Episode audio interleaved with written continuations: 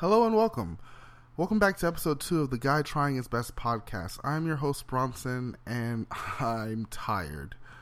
Uh, I it's currently three sixteen in the morning, and I just got off working a nine hour shift uh, on my feet at my job, so I'm a little exhausted. But I, I had to come home and I had to do this podcast because something happened, and I wanted to talk about it. Um, basically, what happened was a coworker came up to me and informed me that his grandmother had passed away. Uh, and the way it happened was it was a surgery, and due to complications, she passed. Well, that got me thinking, and it got me thinking on multiple levels for multiple different reasons. The first being, I'm in a position of leadership on the floor, and part of me wanted to give the, the basic advice of, dude, go be with your family, because the way he was taking it was basically a, this doesn't matter. What I'm doing right now doesn't matter. What matters most is I need to be with my family. And I knew if my grandma, I don't have any more grandparents, but when my grandma died, I was like, I need to be with my family because my mom is going to take this hard. My dad is going to take this hard. So part of me wanted to, you know, be supportive, be like, dude, leave, go. They're not going to fire you over this. And the other part of me was like, but I need you to work this shift. And it's funny yet not funny in so many ways because it's that split where I was just like, I. When do I when when do I where's the line between being a friend and being a supervisor? Because I there are points, and this was one of them where it blurs. Uh, and it ended up turning out fine. He ended up working the rest of the shift uh, got him out of there early, made a little money. So, you know, all's well that ends well. But it got me thinking about death in total and and how death has affected me, death has affected my family. Like I said before, all my grandparents are dead. And it, it just got me in this mindset of what what would I do if I was in the same situation, you know? Uh speaking of my grandparents, uh, my grandpa passed away a couple of years ago. Uh, he'd had a stroke, and he just had several health problems after the stroke that became increasingly increasingly difficult, and eventually he just passed away. But what I remember most about my grandfather is that he did not like me.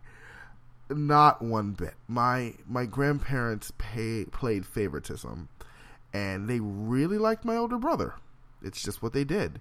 He, my older brother, uh, is a diabetic.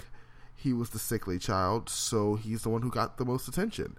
I hurt myself playing baseball. I fall. I fell off a two story balcony. I fell in the fans and fell in the lakes and and streams on Christmas Day, and, just, I I was the clumsy kid, so you know, there's nothing really wrong with me. Just you know, just a little stupid. Sad to say, that garnered no grandparent attention. So after the stroke, my grandfather kind of changed his tune, and it I don't know what it was. Maybe it was the sudden mortality, but he suddenly started to see me as maybe a little bit more than the clumsy kid. I, I kind of got a little bigger. I mean, I gained a little weight, gained a little muscle, got a little taller, so maybe that had something to do with it, but you know. But by that point in time, I already had this image of my grandfather as someone who didn't like me. And because of it, I never tried to do anything to get my grandfather's attention. I never tried to do anything that would make him proud in any way and, and the same thing goes for my parents. I I always had this image in my head that whatever I did, my parents weren't going to be particularly proud of me. Like they they were going to be proud air quotations, but it was never going to be something that my parents were going to be like, "Oh my gosh, over the top ecstatic. I can't believe my son's doing this. That's my son there." I didn't like football, and my dad was huge football fan. Uh, I, I, tried playing it for a semester, but I didn't really. I, I wasn't a fan of tackling people. I, I'm not a fan of hitting people. I am six three 325 pounds, even though I don't look it, and I hate hitting people. Who knew? Uh, I believe we call those gentle giants. But, you know, I ain't. So, because of that, I never really tried to impress them either. Like, I've just kind of been coasting. And I'm getting to this point where I'm just like, holy crap if my parents died, how would I take that? Like, what would my reaction be? And and I go over this thought in my head over and over and over again. I'm like, would I be upset? Would I be angry? Would I still be able to function as a human being? Would I would I leave? Would I would I just disappear? Would I be there for my family? Like what would I do? How would I take that? How would it, how does anyone take that? there's no way to prepare for death. There just isn't. I mean, sure, you can do life insurance and you can set it up financially, but there's no way to mentally prepare yourself opposite of being just a broken person in general. There's no way to mentally prepare yourself for the day when you realize someone who has always been there for you is just gone. So I'm standing there and he's telling me this story and not knowing how to deal with how he feels. I'm just stuck. And it's weird. I, I noticed that as I get older, and this is just a normal thing. I already know this is a normal thing. As I get older, situations tend to get more and more serious. Uh, conflicts have heavier weighing consequences. Uh, just everything just gets so melodramatic and just serious. And I've never been a big fan of serious. So because I've never been a big fan of serious, when everything gets serious, I kind of just check out. Which in the long run doesn't really seem like the best thing especially someone who wants to be in a long-standing rela- relationship relationship relationship with somebody else. Like checking out when things get serious isn't a, marking the plus column by anyone's standards.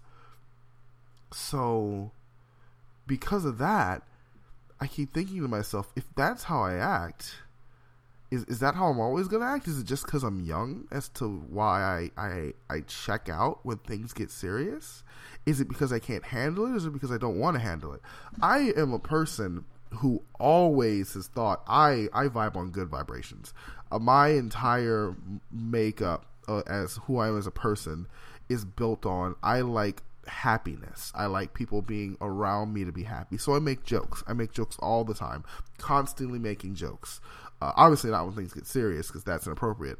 But you know, I have something funny to say. I have something witty to say. It's quick. It's fast. It's who I am as a person. But that type of person is isn't that great in situations where death is involved. You can't make jokes about death. I mean, you can, but not when it's happening, not in the moment. I cannot say something funny about this as it is happening. That is called being insensitive. I I remember the I guess they don't qualify as last words, but technically they are. I remember the last words I spoke to my grandfather, uh, after he passed, of course. Um, we, my family had went to the uh, funeral home to look at the body to see if it was prepared for the uh, funeral because I was assigned to be one of his pallbearers. Apparently, uh, the family had decided, my family had decided that I was supposed to be one of the pallbearers representing my side of the family. So that was me. Uh, And so I go into the funeral and home, and my mother doesn't want to see her father. She is staying as far away as she can for right now. Uh, and it's interesting because this is the first time that I saw this split personality on my mother's face. I saw the girl who just lost her father and she doesn't know what to do about herself. This is the person who's always been there for her. This is the person that always took care of her and then she took care of him after the stroke. And the person she just looked up to for so many years and he's gone. And now she has this lost girl expression on her face. And the other half is just this woman who is trying her hardest to block everything out and just deal with the situation at hand. And that obviously isn't the best way to deal with this situation. I mean, there are better ways, but it's working for right now. So my mother is staying far away. My sister, it it didn't look like it affected her. I mean, she was still younger, so it just she didn't really know my grandfather and by the time she actually started to learn about him he had already had the stroke. So he was already a completely different person by the time she was you know paying attention. Uh, my older brother took it really hard because he was the favorite. So he was the one who got the most attention. He was the one who my grandparents always made sure were taken care of and now they're gone, both of them, and he just looked lost. He's actually showing what my mother is hiding. And then there's me. And I go into this room and I look at the body of my grandfather and and the only words that come out of my mouth are you never liked me. And I never knew why. And now I'm never going to know why. And that's sad. And then nothing. There so many years, so many events that I can remember my grandfather and me having. I, him taking us out to eat, him buying uh, fruit and, and, snacks for his house so that when I would walk my sister home from school, then we'd stop there. We could get a snack before going inside our house. Him taking care of us, watching over us, the Christmases, the birthdays, all of these events that I can clearly remember. And yet, all I can fixate on is you never liked me.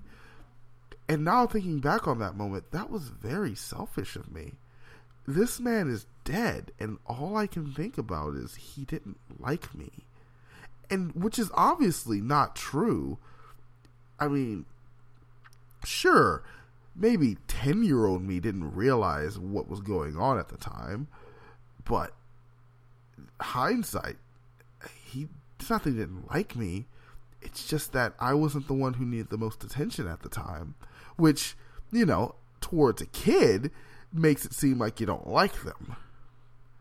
Uh, but it's just it's just it makes me think.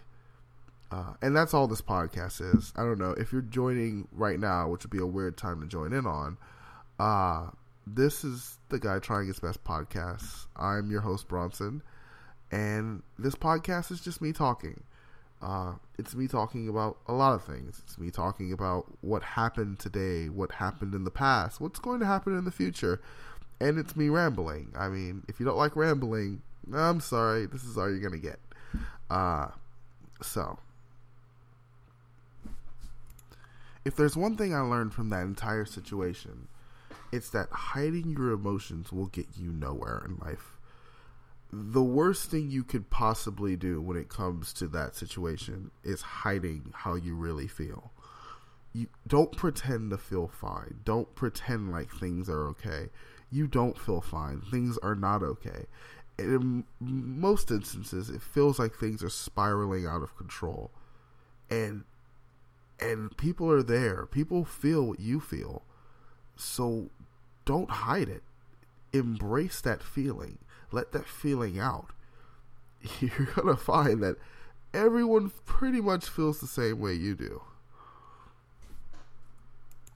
Although it is quite ironic that I give that advice, considering I am a champion at hiding how I truly feel about everything. It's a gift. I swear it's a gift. And it's not. Okay, maybe it's for the exact reasons you think it's for. It's just. It's much easier to hide how you truly feel about something than to let it out if that makes any sense to anyone other than me. But I feel like this has gone on for way too long. Uh, not long enough. Future episodes will be longer. But considering I have to go to sleep to prepare to go to work in the morning, I should probably start that right now. So this has been, once again, Guy Trying His Best Podcast. I'm your host, Bronson, and I'll see you next time. Goodbye.